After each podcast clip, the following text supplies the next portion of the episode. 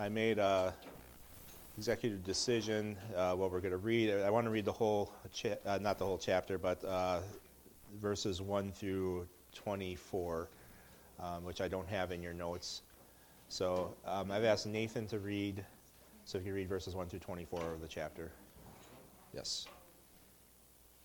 Therefore, if there is any consolation in Christ, if any comfort of love, if any fellowship of the Spirit, if any affection and mercy, fulfill my joy by being like-minded, having the same love, being of one accord, of one mind.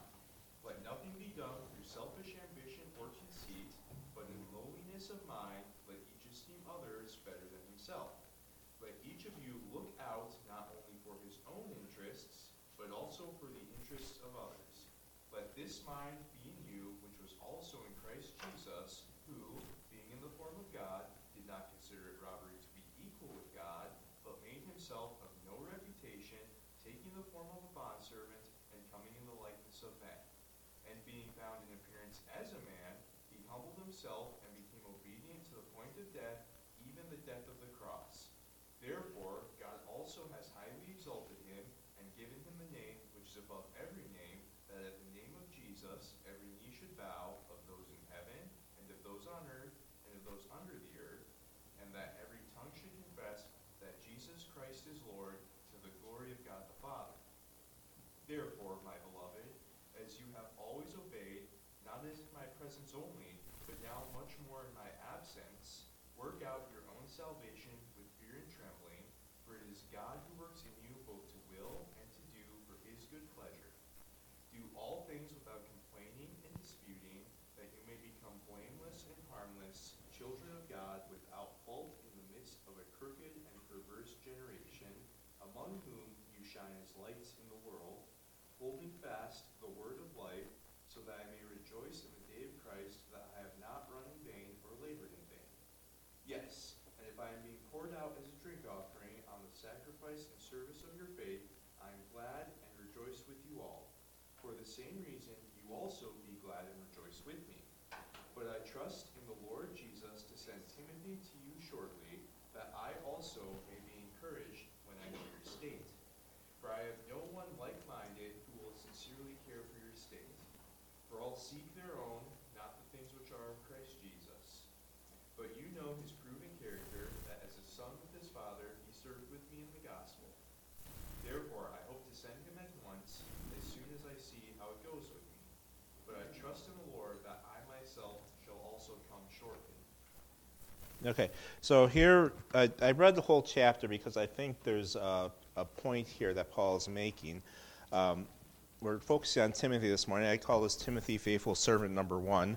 Uh, actually, and we'll get to the second, he's not number one. We'll see in the passage. Um, but we have some commands in the first part of the chapter, in verse 2, to let nothing be done through selfish ambition or conceit. Um, let each esteem others better than themselves. Verse 4, or actually that's verse 3, sorry.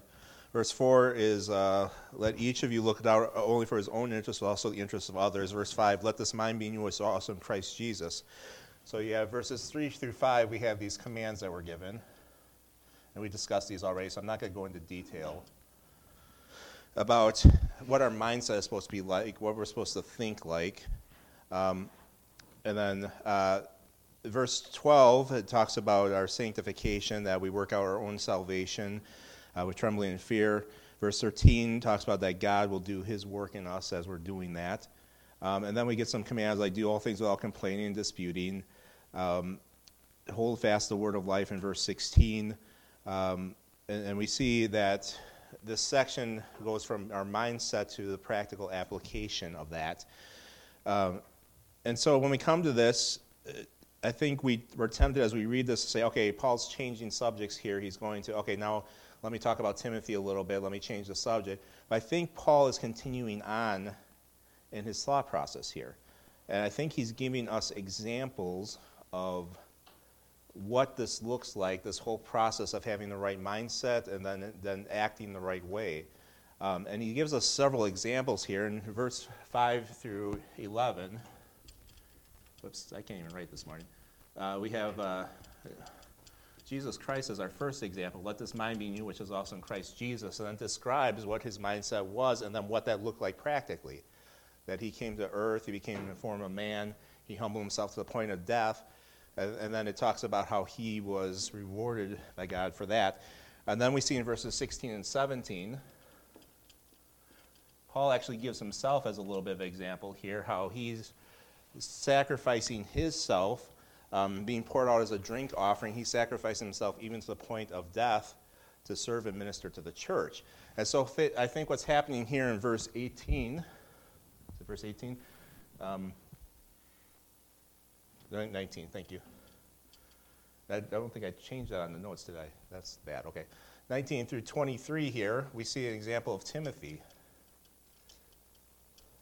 And Paul says, I'm going to send Timothy, but then he describes Timothy's character. And if you look at the way he describes some of this, you see some of the same things he's been teaching throughout this chapter as part of Timothy's character. So I think he's an example. And then in verses 25 to the end of the chapter um, is Epaphroditus, which we're going to talk about probably in January at this point. I don't, I'm not going to spell it right, so you know who it is. Um, so anyway, so I think that while this looks like, and another reason why I think this, that is this isn't just, oh, let's just change subjects and bring up Timothy, why fit this, this fits the flow of this, is where in the Paul's letters, when he starts bringing up people, where does he bring them up? Normally. At the end of the book, right? It's always so and so greets you. I hope to send this person greet this person. That, that always happens at the end of the closing of the book. This is right in the middle. Why would he do this differently in this book? I think it's because he's trying to say, hey, here's what I've commanded you to do. Here's what you need to be doing as a Christian. Your mindset needs to be this way. Your actions need to be this way. Uh, you know, you need to be like Jesus Christ is the first example. Look at me. I'm sacrificing myself for the ministry. Here's Timothy. Here's another guy. I'm saying him to you, but look at his character. Look at how he acts. He is doing what I've just told you to do. So I think he's giving us another example here. Um, so that's why I'm, I'm treating it a little bit this way that we're going to look at not the point that Paul's sending Timothy, but Paul saying, look at Timothy and his character. Here's an example for you. Here's the way you should be. Um, again, we're, we're going to go very quickly through this today, partially because I knew we wouldn't have as much time. Um, partially, there's no actual command to the church here. Um, this is describing Timothy, so uh, this is the Word of God. This is important, right? I'm not going to say that this isn't important, but uh, we're looking at his character, and um, I think we can do that a little bit quicker uh, without the command. So, first of all, I want to look at who Timothy was. Um, Acts 16 uh, gives our first introduction to Timothy, kind of where Paul met Timothy. Um, so, let's read verses 1 through 3 of Acts 16. Go ahead, Matt.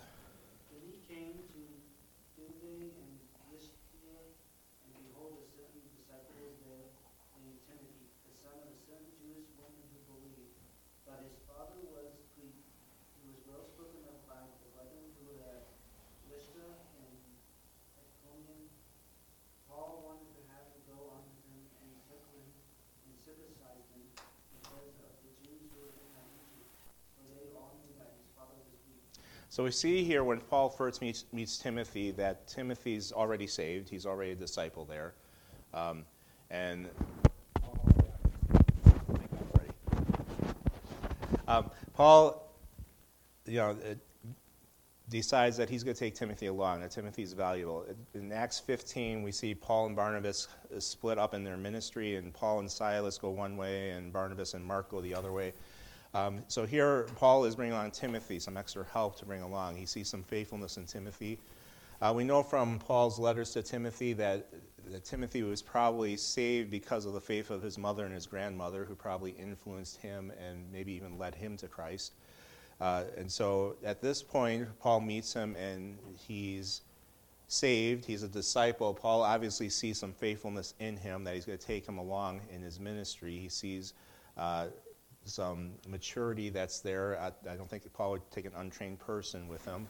And so Timothy already at this point is someone who Paul can trust with the work of the ministry. Um, uh, we see uh, in 1 Corinthians 4.17, next verse we're going to read is how Paul thinks of Timothy. So let's have another reader. 1 Timothy or 1 Corinthians 4.17. Go ahead, Ted. For this reason I have sent Timothy to you, who is my beloved and faithful son in the Lord, who will remind you of my ways in Christ, as I teach everywhere in every church. And we see that Paul has a certain affection for Timothy, a certain closeness here. He calls him his beloved son, obviously not real son for two reasons. One, we just read that his father was a Greek, so it wasn't Paul. But also, he says in the Lord here. So uh, Paul sees him as a, a, a son in the fact that he's bringing him up in the training of the Lord. He's, he's teaching him the ministry.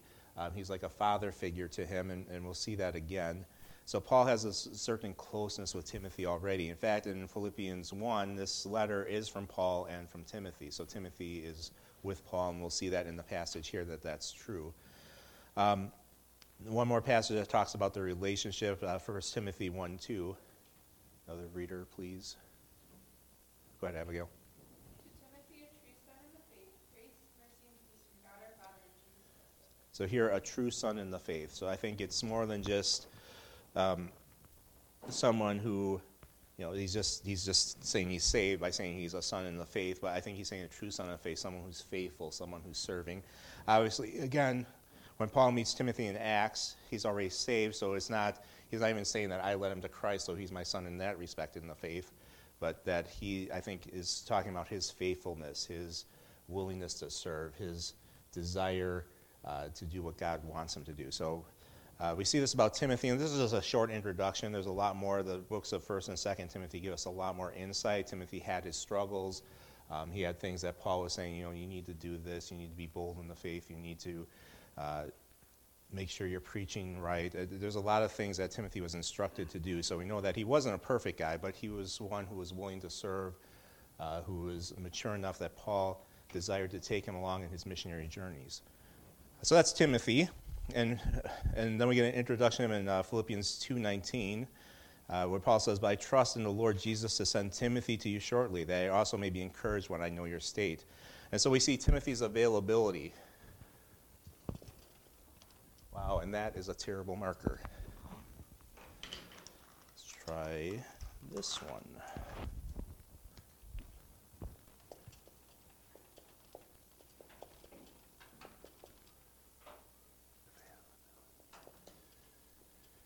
Right. I probably spelled it wrong. Yep, I did.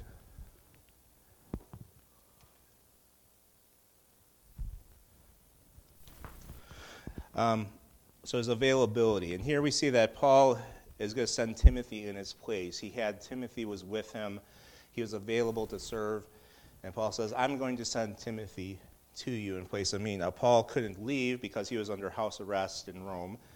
And his comings and goings weren't determined by what he wanted to do. He had to wait for the Roman government to either decide to free him or further imprison him or, or execute him. And he wasn't sure how that would turn out. But he's able to send Timothy in his place, and so Timothy's going to go. He's available. Um, this is not something that um, is unusual. We've just read 1 Corinthians 4.17. For this reason, I have sent Timothy to you. So Paul trusts Timothy to send him. He's available to serve, and he has sent him in the past. Another passage we see that is 1 Thessalonians 3 1 and 2. Uh, who would like to read? Go ahead, Lynn. Therefore, and we can no longer endure it, we thought it good to be left in Athens alone, and sent Timothy, our brother and minister of God, and our fellow laborer in the gospel of Christ, to establish you and encourage you concerning your faith. So here, there, there, uh, Paul wants to send somebody to the Thessalonian church, and he pulls out Timothy and says, "I'm going to send Timothy." And he describes him as his brother, his minister in the gospel, a fellow laborer in the gospel. You can see the faithfulness of Timothy. He's working, he's doing the work of the ministry, and Paul trusts him to do that. And even that he trusts Timothy to be able to do what God wants him to do, which is to encourage them concerning their faith. That Timothy has the skills and the training necessary to do that. And so Timothy's available, he's willing to go, and Paul sends him. In this case, he's going to send him to the Philippians. Now, what's the purpose? The purpose is that Paul may be encouraged. He wants to know what's going on. Um, you didn't have email, you couldn't make a phone call. Um, the only way you could find out what's going on in a faraway place is by sending somebody. And he's going to send Timothy to be encouraged, and he wants to know their state. He wants to know how they're doing. And here, their state is the idea of how are they, how are they spiritually? Are they walking with God? Are they doing what's right? Are they, you know, the Philippians are in a place where they were going through trials. There are people in prison there. And, you know, are they strong in their faith? Are, you, are they trusting God through these trials? He wants to know that. He wants to know their state. And so it, it's a good thing um, for Paul to know what's going on in their lives. And I think for us, you know, do we want to know what's going on in each other's lives? Do we want to know how people are doing? Do we talk to people about their walk, about, uh, you know, how, how, how, are you, how is your Bible reading? What are you learning? How are you growing? Where are your struggles? What can I pray for you for? That ought to be first and foremost in our lives when we're talking to people. Like, where are you at? What is your state? How can I help you? How can I encourage you? How can I come alongside you and build you up? We ought to be doing that with each other. And Paul desired that with the Philippians. And even though he couldn't be there, he was willing to send Timothy to, to make sure that he knew what was going on so that he could be an encouragement to this Philippian church. So Timothy was available. Um, Philippians 2 20 to 21 says, For I have no one like minded who will sincerely care for your state, for all seek their own, not the things which have, are of Christ Jesus. I call this Timothy's proven character. Now, I stole this from the next section because um, the next verse it says uh, that uh, Timothy's proven character. But I, I'm, I want to use character in a different way. The next verse talks about his character and the way he lives. This is his character and the type of person that he is. Um, and he starts out by saying, For I have no one like minded. Now, the reason I read all the way from the beginning of the chapter is because we have, Let this mind be in you, which is also in Christ. So you have uh, things like, uh, Let nothing be done through selfish ambition or conceit. That deals with our mindset. Let each one esteem others better than himself. That deals with the way we think. Let each one of you not look out for his own interest, but also the interest of others. That, uh, that is based on how we view others. And so this is why it fits, fits in, I think, is because now Paul's saying Timothy is like minded. He has this mind that we've been talking about at the beginning of the chapter. And I just knocked the mic off a second time, so I can mark that down. Yep. So, so he's, Timothy has this like mind. He has, he's thinking the same way Paul is. He's focused on the right things. He's focused on serving. So he can send Timothy to the Philippians to minister, to encourage them, to build up them, because he knows that Timothy has that same mindset that he's going to do that. Because that's what Paul would do. So he's like minded. Um, so we, we, looked at uh, Philippians 2 1 through 5 there. It also says, uh, who will sincerely care for your state. So he has a sincerity about him, that he, he truly cares. This word sincerity has, it means genuinely care. In fact, the word care here um, is a word that means to be anxious, and most often is used as worry or anxiety. Um, you know, the Bible talks about be anxious for nothing, but everything in prayer and supplication, make your requests known to God. That's the same word. When Jesus talks about um, do not worry about tomorrow, that's the same word. So in, most, a lot of times this is used as a negative thing. Don't worry, don't be anxious, trust God. Here, the idea is a positive idea that he, he's, he's generally caring, he's generally anxious for them in a way that he cares about their state. He has the sincerity that he loves and cares about these people. And Paul's sending him because he has that attitude. Not only is he like minded to Paul, but he cares. He wants what's best for the Philippian church. He's going to do what's going to help them to grow in the Lord. Uh, 1 Corinthians 12, 25 and 26. Uh, who would like to read that? Go ahead, Jonathan. That there should be no schism in the body, but that the members should have the same care for one another. And if one member suffers, all the members suffer with it. Or if one member is honored, all the members rejoice with it. So in 1 Corinthians 12, this is where Paul deals with the body of Christ and, you know, that we're all joined and knit together, each one effectively doing its part. And, and he brings up this point here that the members should have the same care, same word here, by the way, uh, the same care for each other. We should be concerned about each other. We should, um, should love one another enough that we see needs, we meet needs, we serve, we help build each other up. That's how the body should work. In fact, he gives an example. If the body's hurting, if someone in the body's hurting, we ought to hurt with them. Um, you know, not to bring up uh, things that make people sad, but uh, just recently, uh, Andy Stearns' uh, wife went to be home with the Lord, and while we rejoice that she has gone with the Lord, uh, we know that um, Mr. Stearns is hurting. He's going through some hard times that a lot of people don't go through. We ought to be hurting with him. I, I'm, I'm thankful in some ways, not that Sue passed away also, but I, I feel like I have a comfort that I got from God that I know what it, what it feels like. I know what he's going through, and I can be there for him. And he actually said, you know, when things kind of calm down, let's get together and have lunch. I want to talk with you. And I, I want to be there for him because he's part of the body, and I want to serve him and help him and comfort him with the comfort that God has given me. And so there's opportunities all around us. It doesn't have to be something as extreme as that. You know, people can be having difficulty at their jobs. They could have difficulty in their relationships. They could just be feel like nothing's going right in their life, and we can be there. And if they're hurting, we should be hurting with them and supporting them in that. But also here, it gives the positive: if one member's honored, all members rejoice with it. You know, that's how the body works too. If if things are going well, if people are growing, if they're doing what God wants them to do, we rejoice in that. We're excited about that. We want that. So. Um, we ought to have a sincerity for each other, a love for each other that reflects in this way. And then um, he ends this passage, part of the passage here for all seek their own, not the things which are of Christ Jesus. So I think I'm going to take this from the negative, from the all seek their own, to spin this positively that, that Timothy was a guy who sought the things which are of Christ. He sought the things that God wants, that Christ wants for him. He wanted to do the will of God. Uh, let's read Colossians 3 1 and 2 Someone would read that, please. Oh, thank you. Sorry. Then you are raised with Christ, seek those things which are above, where Christ is, sitting at the right hand of God.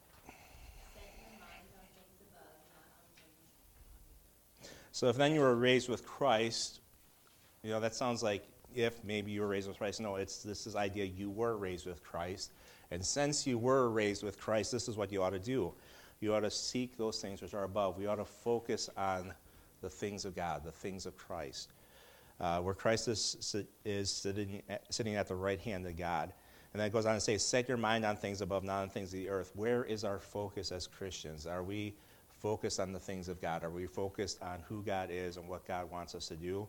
Are we focused on you know, and I'm going to get myself in trouble here. We focused on the Packer Buccaneer game this afternoon?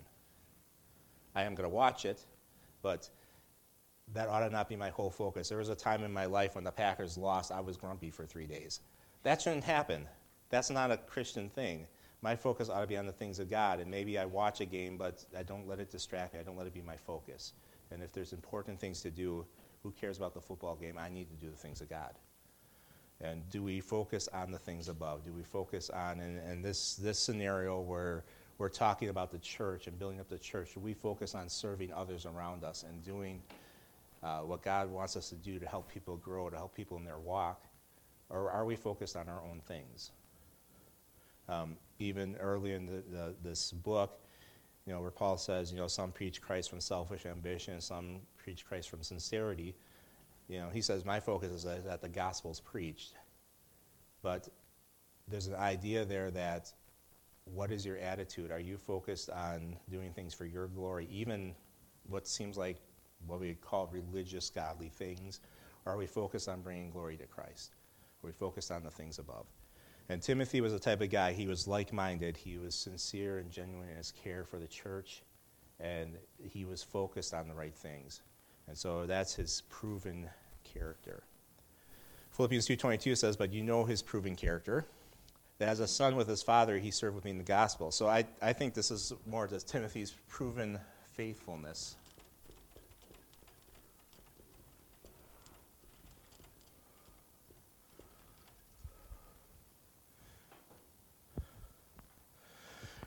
Um, this phrase, you know his but you know his proven character. I tried to do a literal translation of this, and it, it comes out to, but you are knowing the truth of him. It doesn't actually use the word character or proving. You know the truth of him. You know what Timothy's really like. His testimony speaks for itself. You can look at Timothy and you can see how he is serving the Lord. Uh, let's look at 1 Corinthians 16.10. Go ahead, Isabel. Now Timothy comes, see that he may be with you without fear, and he does the work of the Lord, as I also do. And here's one of those passages where at the end of the passage, at the end of the book, Paul's talking about uh, Timothy here, so that's, that's, that's normal. But it says here at the end, for he does the work of the Lord. He's doing what he's supposed to be doing. His character is faithful. He's uh, been diligent to be doing the right things. And, and Paul says his testimony, you know the truth of him. You know what he's like. You know how Timothy's acting. Can people say that about you? Can people say, I'm going to pick on Nathan.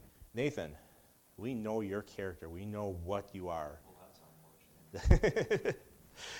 you say that jokingly, but you don't want to be to go and say, "Oh, that's unfortunate. I, I wish you didn't know what it's like." You, you, you want to have a testimony that people say, "Hey, look at Nathan. He's the guy who's serving. He's doing what's right. He's serving God." And Nathan's not going to do it perfectly. I understand that.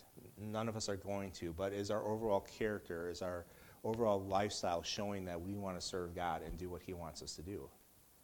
And Timothy was the type of guy that did that.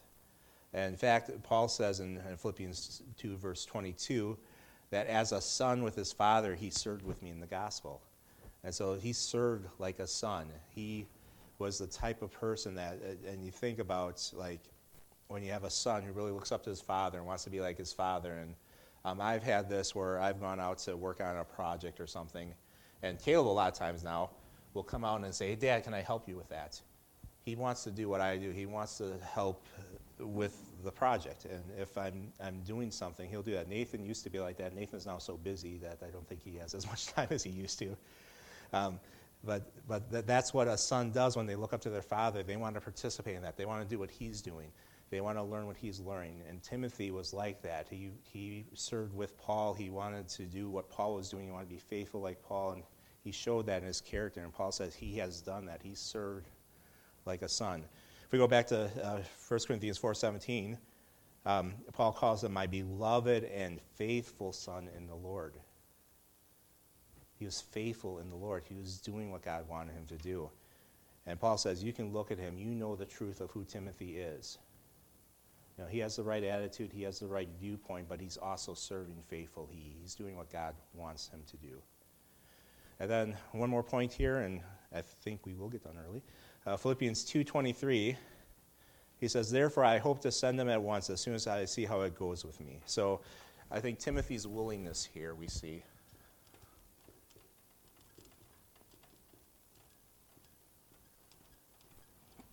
In this case, Paul wants to send them to Philipp, the Philippians, and we see that he wants to send them at once, and there's a kind of implied sense here that Timothy is going to go.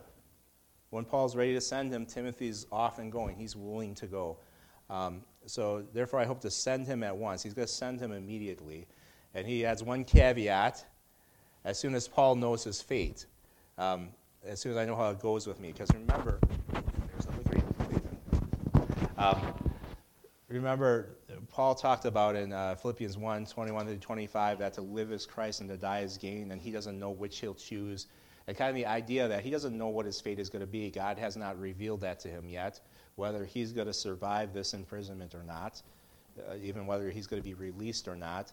Um, but his desire was to serve the church and to come to them and minister to them. And uh, verse 24, which I didn't include in this, um, in verse 24 here it says, But I trust in the Lord that I myself shall also come shortly. So I think he has a belief that he is going to be released and he's going to be able to come to them. But until then, he's going to send Timothy, who's willing to go, who's willing to serve. And it, begs the question are we willing to serve how God wants us to? Um, you know, sometimes missionaries come into the church, and, and part of their message, part of their um, their plea is that you know, consider if God's called you to the mission field. And you know, they're part of it they're trying to share what they're doing, part of it they're trying to recruit other people to go where the Lord wants them to go. And um, sometimes it gets a little bit, you have missionary after missionary saying this, but the idea is the same. Are you considering to go where God wants you to go? And I'm not saying you have to go to Africa or Asia or South America or something like that. But God's called you here to serve. God's called you in this church, in your community, in the place you live, in the place you work, to be a light for Christ, to be an example of who Christ is, to be a bearer of the gospel? And are you willing to do whatever God wants you to do? Here, Timothy was willing to go. Timothy was willing to be sent immediately by Paul. And that's part of his character there. Um, so before I get to the takeaways, I'm going to open this up for any questions you might have or any comments. And then I'll give you two quick takeaways here.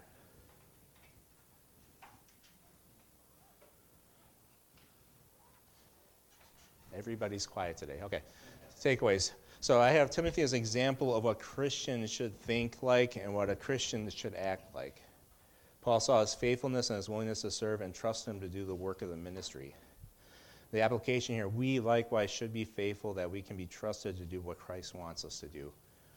Um, it's just, it, it's, we're called to serve. We are, um, uh, Ephesians uh, 2.10 says, uh, we, are, we are God's workmanship in Christ, created to do good works. We're, our, our whole point, the whole goal, the whole reason for saving us is that we do the things of God, that we serve Him, that we are faithful to His cause and to His call. So we should be faithful to, to be, that we can be trusted to do what Christ wants us to do. We should be doing that. And even if it's hard, we should be doing what God wants us to do. Second one here, when there are others who are serving faithfully and acting righteously, we can look to them as examples in our life. Paul lifted up all these people as examples. He lifted up himself a lot of times. Imitate me as I imitate Christ. That kind of idea. He's, he's, he's showing Timothy here's Timothy. You know his character. You know who he is. You know what his mindset is. You know, I think it's a good thing to, to be able to look at some examples and say, hey, that person's really serving. I want to be like them and do what they're doing.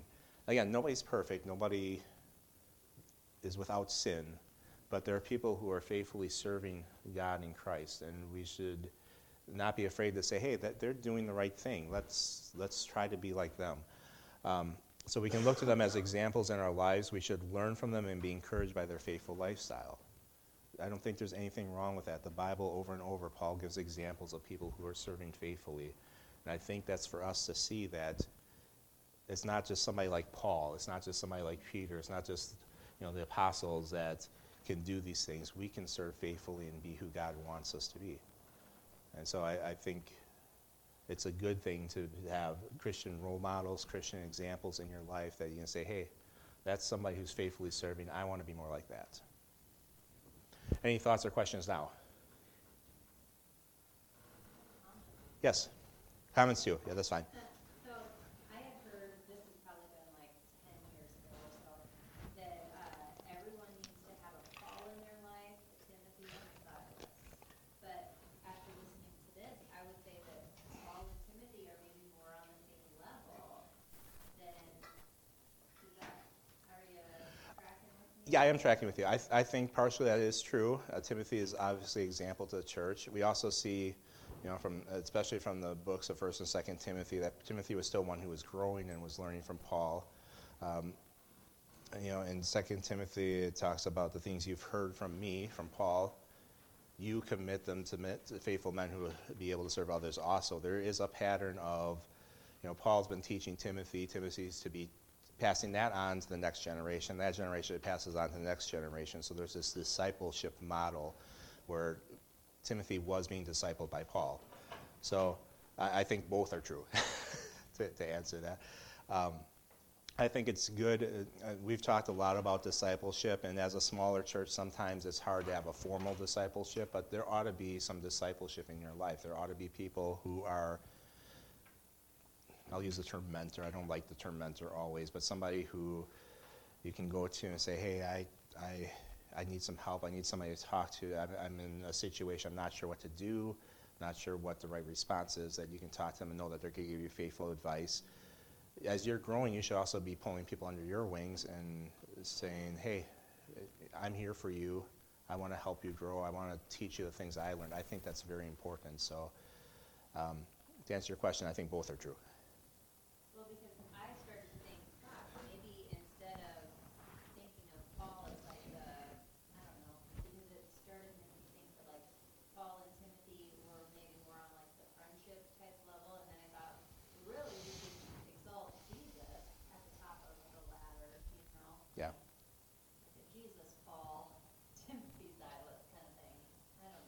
Well, it's, it's also probably a neat point here, and I think this maybe is kind of what you're getting at too, is that we're not in this alone. We ought to be co-workers. We ought to be ministering alongside of each other. Even if you're, you know, Paul and Timothy, it did have this, it looks like this discipling relationship where Paul was over Timothy in some ways, but Timothy also participated in the ministry and shared in that ministry of Paul. So even if, you know, I'll use my kids as an example. As a parent, my job is to disciple my kids. My job is to raise them up in training and admonition of the Lord. There's a there's that relationship, but you know, eventually I want them to serve. Abigail and Nathan and I have been leading music now for several years together. That's a ministry together where we're more co-workers than me having a discipleship relationship over them. Even though I'm still their father and I'm still, you know, there to be a spiritual mentor to them. Um, and you can look in other ways. I mean, that's just one example. So you can see that I think you can have both. You can, you can have a discipleship relationship, but there ought to be a sharing of ministry also and a partnership there. Ted. You had mentioned that it went from generation to generation, actually, read some of the Psalm recently that talked about that too, but even with the mentorship, even with like with your kids, whatever example you want to give, um, eventually, if as the Lord comes back again, we're gonna be gone, and then you'll have new generation. So the only way that they're gonna, that the- even the people that aren't born yet, they're gonna get that information is from discipleship from one to another. Yeah. So if we- so if we can have, be good examples for the lost, but if we're not good examples for each other as well, and have that discipleship, then, um, it- they get the class of battle, God can control it. And they control who's gonna get the message, but if we don't do that, then there'll be less of that, you know, maybe churches will die out or whatever, you know, I don't know. But, um, yeah, it's not just like, like when he, like when you become a grandfather, hopefully, or when Nathan becomes a grandfather, if you think that far ahead, you know, you, you have to continue to have it, like, like for next generation, a hundred years from now. And and if I could take like your salvation, like somebody led you to Christ, Ed. Well, the person that led you to Christ, somebody led them to Christ. The person that led that person that led you to Christ, somebody led them to Christ. There's there's this generation imparting this, and you know I think, yeah, I'm using this in uh, like the salvation type sense, but those people that led you to Christ, they had some training somewhere along the way because they knew enough to be able to relay the gospel accurately to a point that you understood it and were able to trust Christ as your Savior. Um, and you're obviously here now, in a sense, being discipled at least within the, con- the, the context of the church through the, the, the word being preached and taught in different ways. Uh, through the fellowship you're having with other believers, there's at least the informal going on there where you're growing in Christ. And, and as, as that continues, you know, eventually, you know, people like, uh, well, take me, I'm going to die someday, or Christ will return, or I'll be at a point where I just can't physically do it anymore. Somebody else is going to step in and take over, hopefully, and be teaching. The, the, the point is to keep training people to do that, that to teach faithful men to teach others also, that kind of concept. So, yes, there ought to be that continuing on and on like that, like you're saying. So, that's, that's good. I think I said the same thing you did in Word to Your Way. Yeah, I, I was just, I, you mentioned the generations, I was reading it all, talking about that. Okay, I thought I was doing really good because that clock, it says 25 after, but I, for, I forgot that that clock says stop. So I'm actually two minutes from being done here. I'll let you, I'll let you ask any more questions or comments afterwards, but let's go ahead and we'll close. Um, Lynn, will you close us in prayer?